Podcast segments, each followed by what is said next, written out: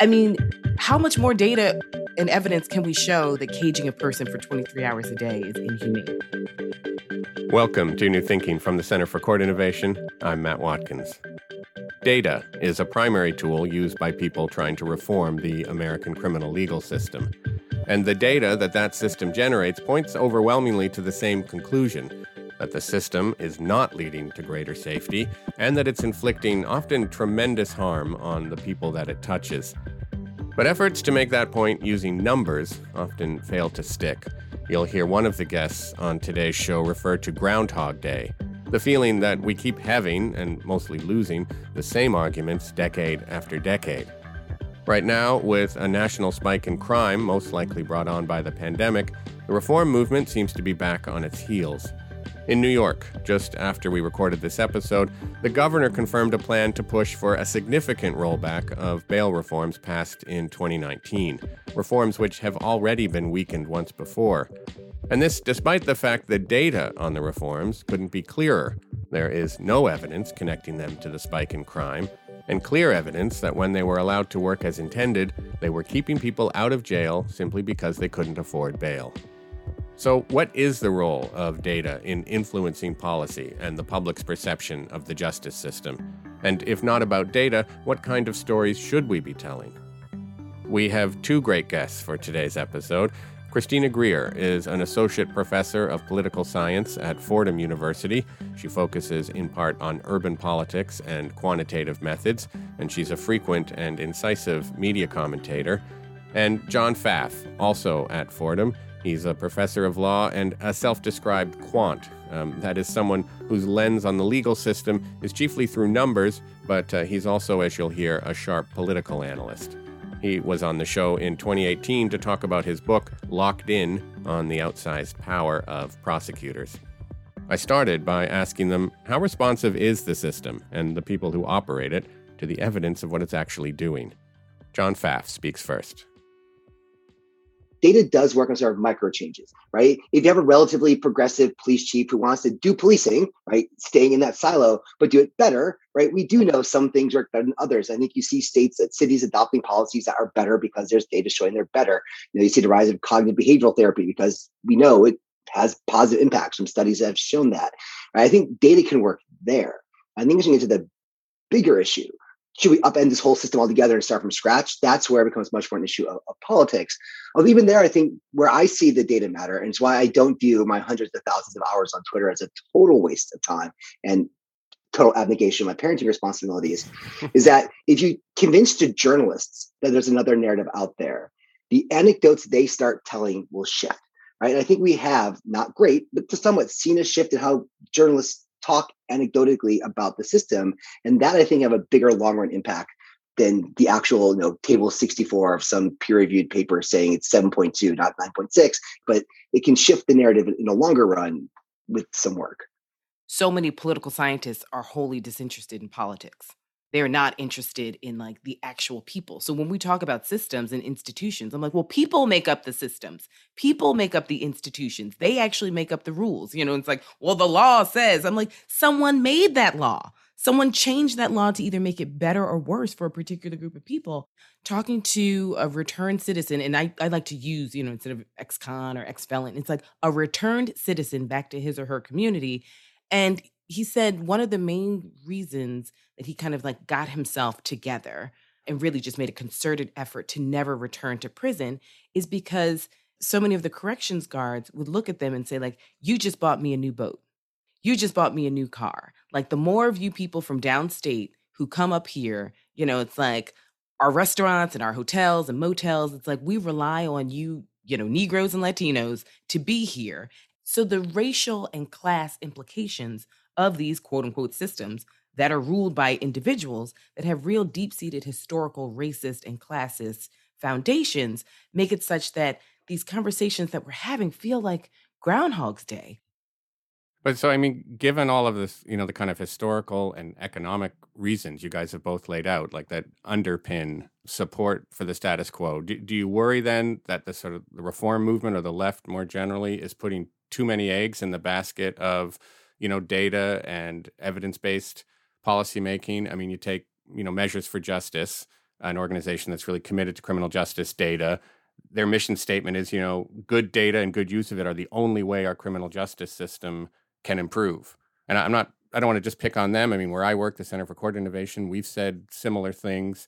But from a communication perspective, to is that just too narrow a, a theory of change to take on what, what you guys are talking about? I guess I'd say I don't think we should just focus on them, right? I, I, say as a quant and someone who very much believes all of that, I don't think it was the quantitative people who got bail reform, right? The people in the streets pushing for it, who are going to those meetings in Albany and pushing their state reps and are telling their state reps we'll keep voting for you if you keep bail reform in place. I think they got us bail reform far more than than the quant types did. And these things aren't independent, right? The, the quant types provide political cover for the journalists, provide cover for the politicians who are being lobbied by people below it. It's a dynamic, complicated system. You mean your ordered probit and ordered logits aren't moving the needle? I, I, they should. They really, really should. But I fear they are not. Hey, yeah. hey, what did I say about technical speak? Come on. right. But I, I think, you know, as, as, John says, you know, obviously journalists and politicians need to have some sort of quantitative measure because they will be asked certain questions.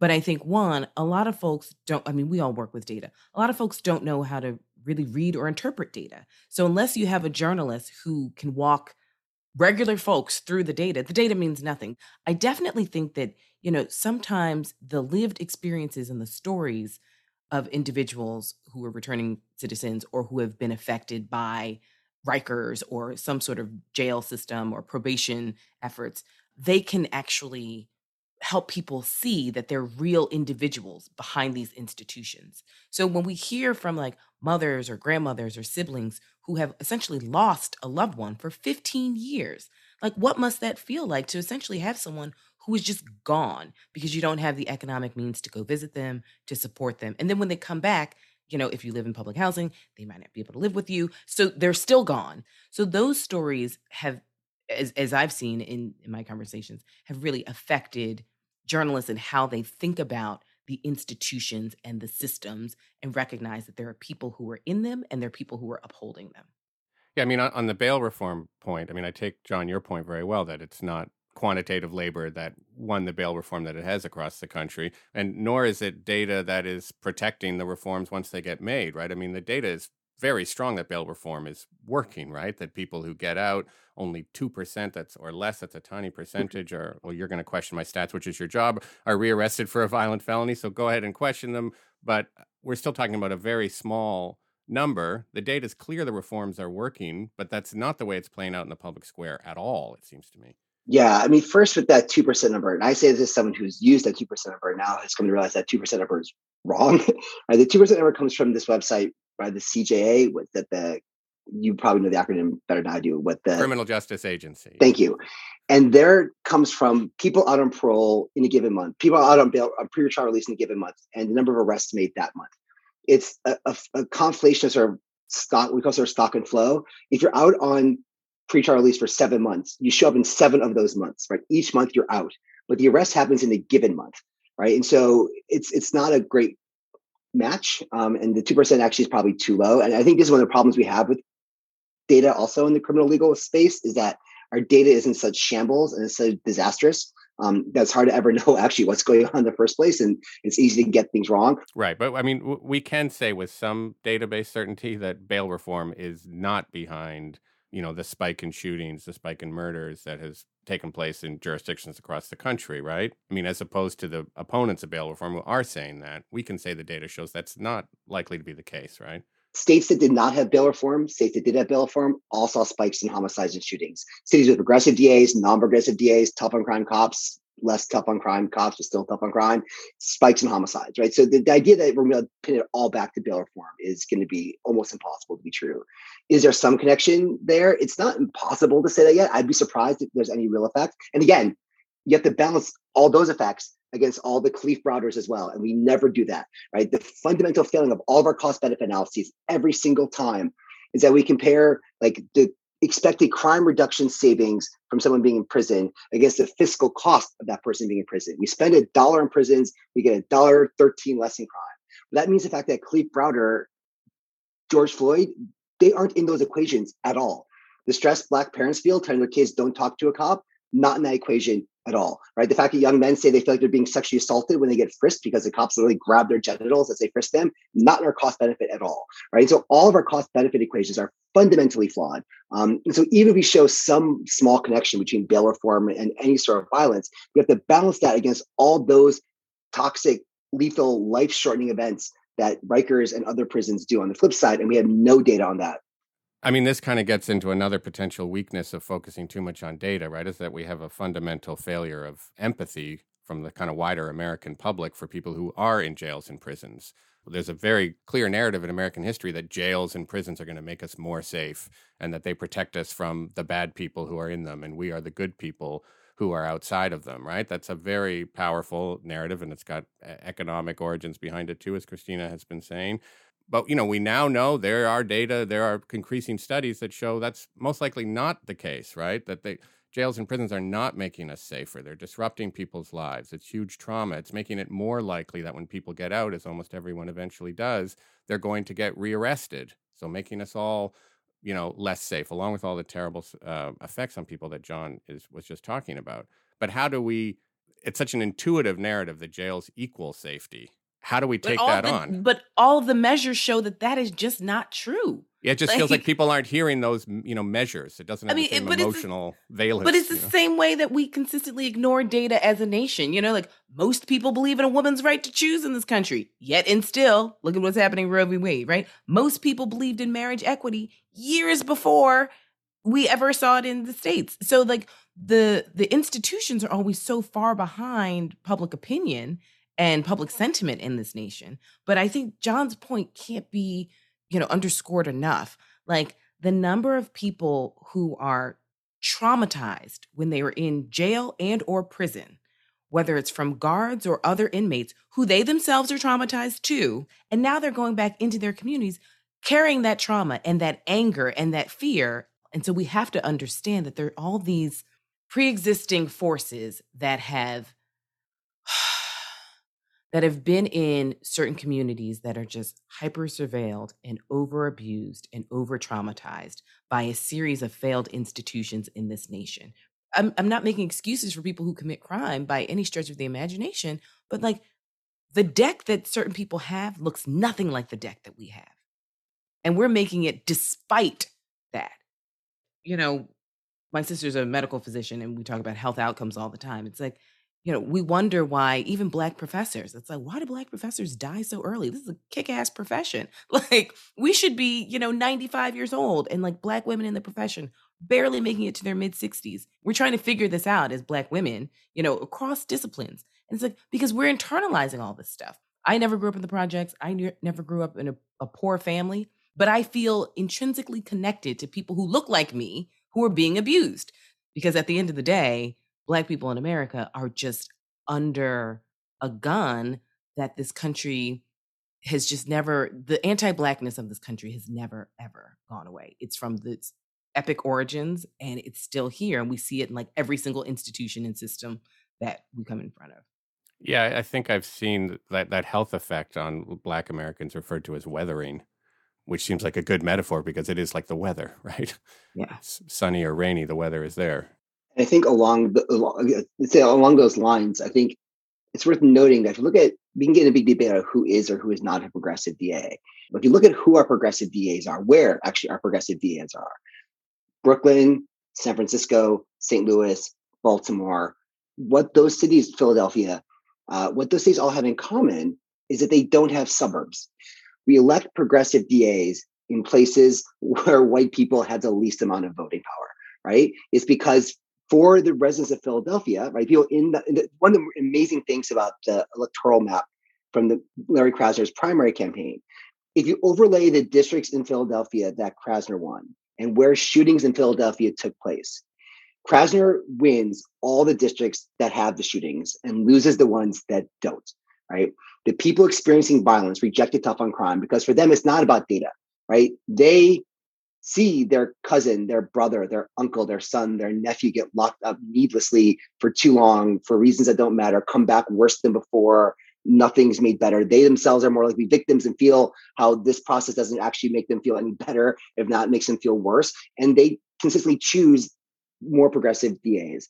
when the white voters and suburban voters, and this is much of an abstract concept, get into the picture, they're much more swayed by sort of the anecdote of fear and things crumble, right? And so, you know, again, what does data do? I, am increasingly convinced data can't do that much. What we have to do is is cut out the people who are don't experience this on a day-to-day basis because they're people experience understand the trade-offs. They live the trade-offs in a way that the suburbanites just don't. Right. And for them, again, they, it's much more of an abstraction. They don't have that empathy. The empathy gap is huge and vast and perhaps empirically, you know, with data insurmountable. Well, I mean, that's how I'm explaining to so many people who are like, how did Eric Adams become mayor? And it's like, he knows how to talk about crime to various groups of New Yorkers. He was very clear to certain communities. He's like, no, we're not going to decrease the police on subways. Like, we need more police. And that's something where, let's be clear, that's the dirty little secret. Progressives like police too. They like them in their neighborhoods because they don't see police as a threat. But I think, you know, Eric Adams can talk to New Yorkers and it's just like, you like safety. And as a former cop himself for over two decades, he equates policing with safety. But also, he's able to sort of, I mean, this is like the, the magical wand of Eric Adams. He also talks about, you know, education and like putting money into other services, whether he'll do it is a different podcast, but, you know, a holistic conversation. But the root cause of that conversation is, but we're still not going to get rid of police while we're trying to figure out all these other issues. Yeah, I mean, Adams is a very effective communicator and he tells stories very well in, in, ways that data often doesn't manage to do, right? Like after those two NYPD police officers were shot in Harlem, and that's like a kind of complex and deeply tragic story, you know, Eric Adams came out with this statement it's our city against the killers. That, I mean, that sort of makes the whole city a victim, which is a very powerful notion and it creates a very powerful narrative and a very powerful lesson that he wants people to take from it. And I just don't know how data can punch through against that kind of communication. I think it's even more systemic than that, though, right? Because not, I don't want to give, let's not give Adams too much credit here as a politician, uh, because we're seeing the same pattern all across the country. Los Angeles, San Francisco, progressive DA, very conservative mayor. Chicago, Lori Lightfoot versus Kim Foxx. You're seeing it in New Orleans, you're seeing it in Los Angeles. Like most major cities, you're seeing tougher on crime mayors and in the same cities have very progressive DAs, even though many of those places are being elected by the same people.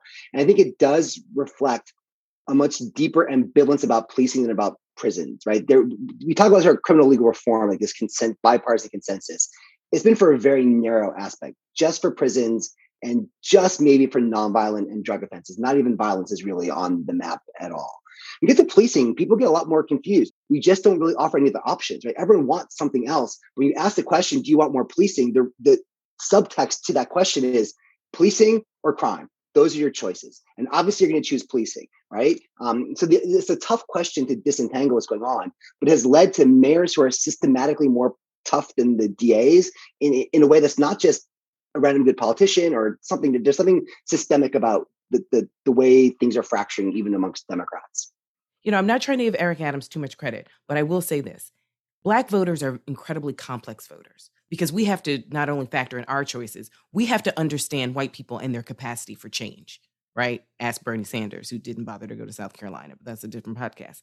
So we that's have a lot of different factor... podcasts I got to make. right? Come on, that I'm keeping you busy. So I mean, we have to factor in our wants and needs, and also white people while we go to the polls. But I, I do think that there's a real binary that is set up where it's either you want police or you want crime, and that is that is a, a false binary conversation that we're having. And so Matt, as you ask us about the data, the data, a lot of people don't care about the data because they care about their lived experience. And the lived experience doesn't matter if you're one of the the 10% that's a victim of a crime or the 90% that has has never experienced a crime. Yeah, actually, I want to pick up on that lived experience point, and it goes back to something John was saying about the distinction that's made between nonviolent and violent offenses, and that there's maybe a fragile consensus, reform consensus around nonviolent stuff, but that tends to stop the moment violence becomes part of the conversation. Yet you both know if this country doesn't deal with people with violent charges, you're never going to make a significant dent in mass incarceration, right? Unless you start giving people much shorter sentences and putting fewer people in prison to begin with. But in that conversation, when violence has this strong, like emotional power, that's where it just feels like making an argument from data gets is just easily overwhelmed, I guess. I think people have this vision that, you know, violent crimes go to prison. Right? That's just what happens. And so I try to point out, look, you know, about 50% of all assaults are reported. About 30% of all rapes are reported to the police, right? So already a huge chunk never even show up on the police radar. Of those assaults that are reported, about half of those make an arrest. For rapes is about 30%. So now we're down to only about 25% of all assaults produce an arrest, and about 10% of all rapes produce an arrest. Now we drop about a third of those in the prosecution process, a quarter of those. Right. So now we're down to like 12% of all assaults and about 5% of all rapes are even making it to the prosecution level, right? So you know, we have this vision like, you know, if we don't send people for violence to prison, everything falls apart. And we have to stress that we really said uh, we have this vast system with actually very few percent of those people in prison, right? It's still far too many, and and the harms are are vast, and we should have far fewer. But it's not like somehow like we've got all the people causing harms locked up, and that's where our fairly safe as things go world has been for a while now, right? We get there, the informal controls are far greater and they're they've been doing far greater work all along. Why don't we try building those up?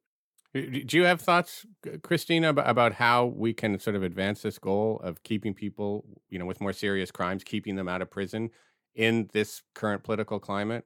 Yeah, I think it's really hard to have these conversations and really move the needle when people are in the midst of feeling as though crime is spiking, whether it's real or perceived.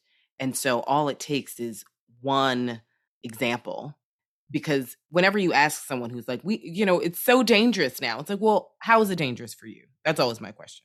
It's like well my husband's brother's cousin's second cousin next door neighbor's boyfriend's sister's brother had you know they were mugged. And it's like okay so we're like seven people removed from someone you allegedly know and so i still i put that in the perception piece right and, and of course when i say these things i get lots of hate mail where it's like, you know, you're not a victim of violent crime and just wait until you're a victim and then you'll be sympathetic. It's like, I'm not not being sympathetic. It's just, I think that there is some hysteria that a lot of folks have where they think that the crime is much closer to them. And it's like, and the people who actually are living under crime have been living under it for so long, actually.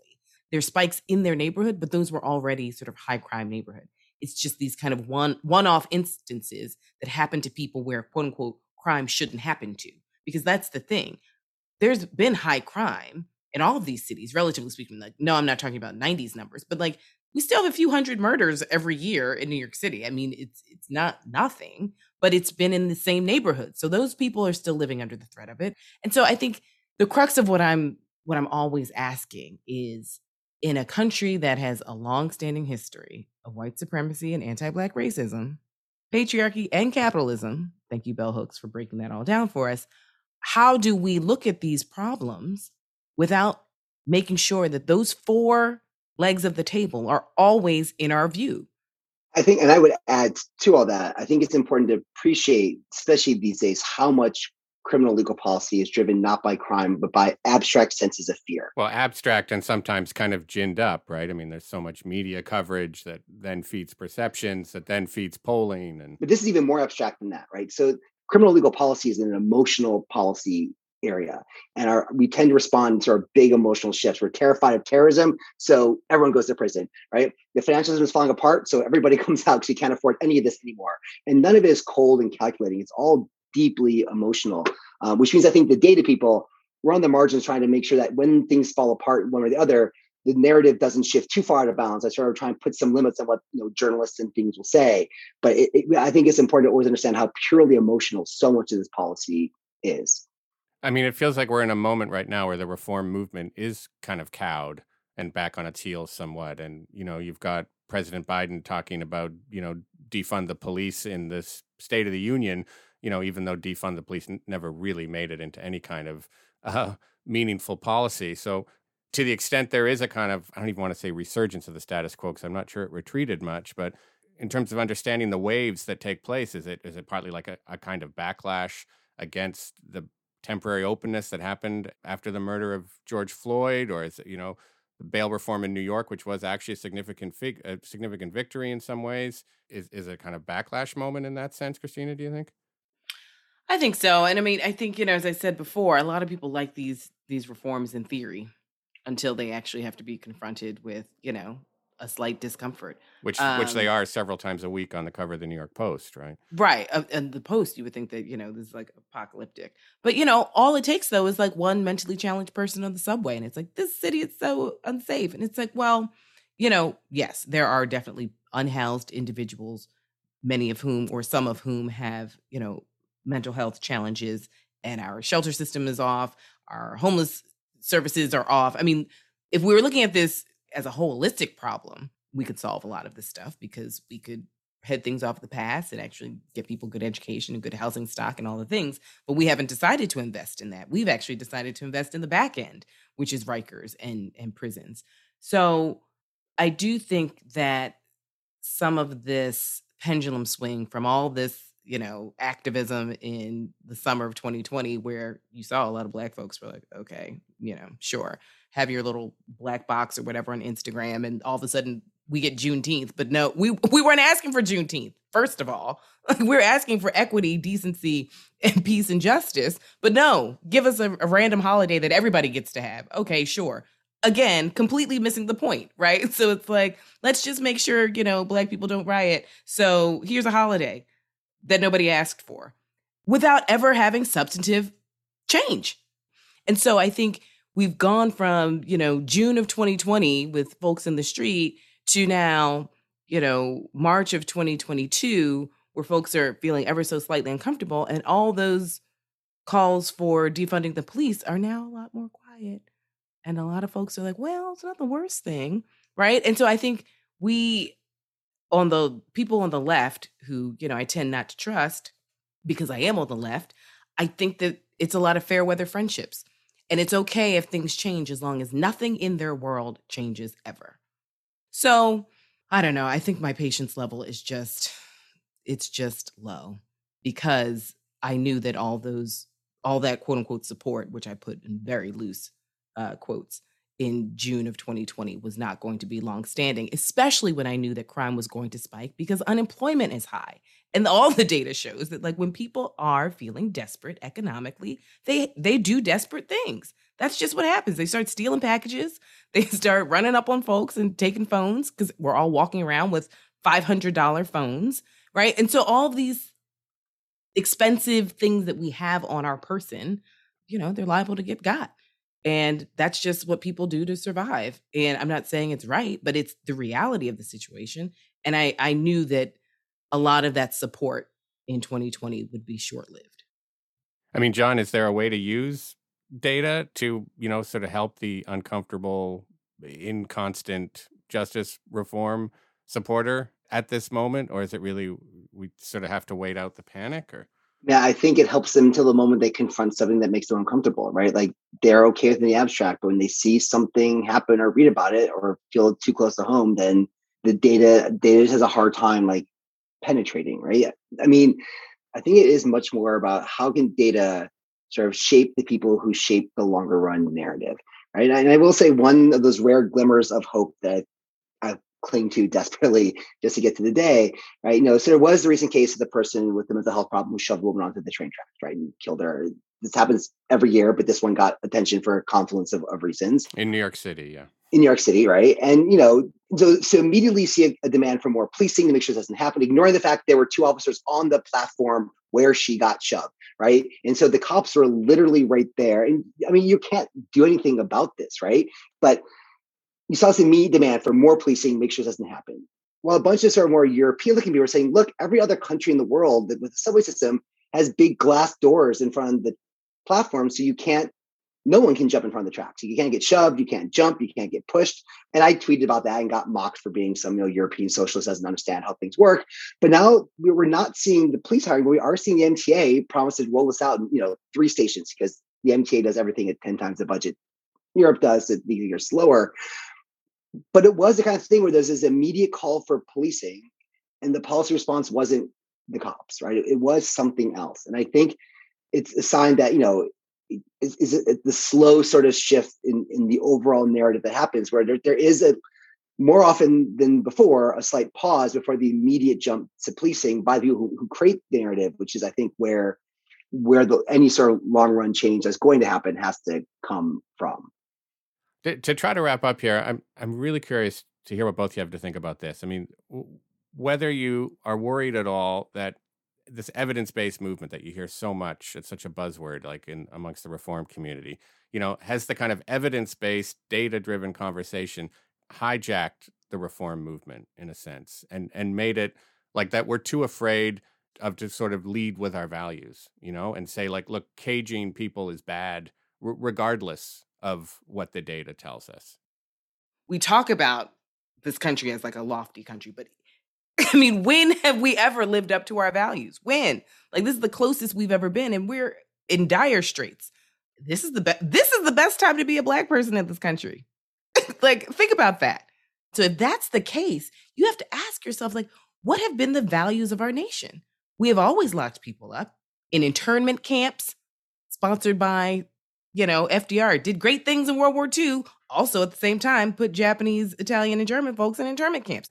I mean, how much more data and evidence can we show that caging a person for 23 hours a day is inhumane? So, I mean, I think that values question is always hard for me because to me, this country has very little values. And this is why I read Mark Twain all the time because I felt like he he gets it and he gets it in a particular time period. He was always broke, so he had to write for like many audiences. So I read him a lot to sort of help me understand that particular moment in time where like that was the best moment, right? That Reconstruction era. It's like, and then we saw what happened after that. No, everything Christine says why I don't let my students ever use the word we in class, right? You need to tell me who we are and who us is because there is no we and us. Um, I think there's something similar. We say, no, what is its goal for the reform movement? There isn't an it there. And you know, I think even the word evidence based is kind of tricky and normatively laden and contestable. And you can run like a, a, a randomized trial, like policing tactics or bail reform or something like that. That's evidence based and that gets like the gold star and that limits the kind of questions you can ask, right? And so, yes, do the people put a tremendous emphasis on sort of evidence based? I, I, am someone who falls in that category sometimes, blind themselves to bigger questions. Yeah, but for those narrow questions that lend themselves to like the evidence based experimentation, I think it is useful. I think when your goal becomes bigger, right, upending that silo altogether, right, then I think data matters less. That's the realm of pure politics, and politics has never been a realm where data matters. And the politics here get really complicated, right? You know, on the one hand, using these evidence-based approaches can make the institutions we have more humane, more effective. It doesn't make them effective or humane, right? It makes them better than they currently are, but that might run the risk of legitimating them in the longer run. And so if you legitimate them in the longer run because they're better than they were before, then you get stuck with something that sucks for a really long period of time. If you don't use your data to make them better, then people are in prisons now suffer more. And how do you like navigate a system where the data makes a terrible thing less terrible, but there are people in that terrible thing now for whom we should be careful not to make things more terrible while trying to make sure there's fewer people in that in the long run. And it leaves my head spinning as to what you do here like in terms of narrative, it can feel like the right has this very simple, if sort of factitious story to tell when it comes to, to criminal justice, right? About it's sort of an eye for an eye. And that the story on the left is more complicated. Christine has made the point about all the legs of the that have created this terrible chair of classism and racism. And does it feel like the material on the left is just sort of harder to demagogue? Well, I think the right is just really straightforward. I mean, all of their critiques are racist and classist. so if they can create a boogeyman, it's just like, you know, these Negroes and Latinos and immigrants are coming to get you, and they really don't care about poor whites, never have. And LBJ broke that down for us. Even even poor whites don't want to pay attention to the fact that they're poor whites, right? And so, as LBJ says, if you can convince the poorest white man he's better than the Negro, then you can pick his pockets all day long. And so, Republicans have kind of mastered that, and they have shown that they are not above just flat out lying. Period. So they will say that, you know, there's so much crime. I mean, you remember M- MS 13, you know, Donald Trump essentially made it seem that Long Island was like under siege with all these, you know, immigrants from the border coming in caravans, which was not true. Period. And then we have to ask, well, if you would fund, you know, proper immigration reform or education or all the things that we know make communities safe because there are lots of safe communities in this country. If you would just do that for everyone else then maybe we wouldn't, we wouldn't have these problems. That's not advantageous politically. You have to have a boogeyman and a straw man and republicans have kind of mastered that uh, seamlessly over time. I think also when it comes to crime, Republicans have the benefit of engaging in sort of cost benefit discussions where they don't have to talk about the costs and the Democrats do, right? It's a lot easier to have a cost benefit conversation when you only talk about the benefits, right? And to the extent Republicans aren't trying to get the votes of Black people in general, and certainly Black people live in cities, right? They can tell their white suburbanites, prison makes you safer, period. Easy narrative, done. Because the costs of that are born people who aren't going to vote for them anyway. Democrats who are trying to get the votes, oftentimes the more urban populations, black voters to get them motivated to get out to vote, right? They have to pay the costs and the benefits, right? We want to get crime down. We're to do crime down in a way that doesn't hurt the community so much. They are compelled to tell a more complicated story because they, their politicians are operating in the environment where those costs and benefits are born. I'm sure you can find other issues where the Democrats can pull the entire benefit thing, and Republicans get tied up in some sort of weird, like we're dealing with benefit and costs kind of knots, right? And and so there's there's a structural explanation for why their narrative is easier, right? Because they they get to ignore the cost part because they don't feel the costs, and that automatically gives anyone an upper hand when they can ignore 50% of a cost benefit analysis. Well, guys, I really should let you go. So I just want to thank you guys both so much for participating in this. It's just been a, a really great and illuminating conversation. Christina, John, thank you so much. Thanks for having us. Thanks so much. That was my conversation with John Pfaff and Christina Greer. John is a professor of law at Fordham University and the author of Locked In The True Causes of Mass Incarceration and How to Achieve Real Reform. You can hear him talk about his book in a 2018 episode of New Thinking. It was part of our series on prosecutor power. And Christina Greer is an associate professor of political science at Fordham and the author of Black Ethnics Race, Immigration, and the Pursuit of the American Dream. You can also hear her on my favorite podcast about New York City politics, FAQ NYC. And for more information about today's show, go to courtinnovation.org slash new thinking. Special thanks this episode to Moira O'Neil at the Frameworks Institute and to Jocelyn Fontaine at Arnold Ventures. Today's episode was produced by Julian Adler and myself, and it was edited by me. Samia Amin Mia is our Director of Design. Emma Dayton is our VP of Outreach. Our music is by Michael Aaron at quivernyc.com, and our show's founder is Rob Wolf. This has been New Thinking from the Center for Court Innovation. I'm Matt Watkins. Thanks for listening.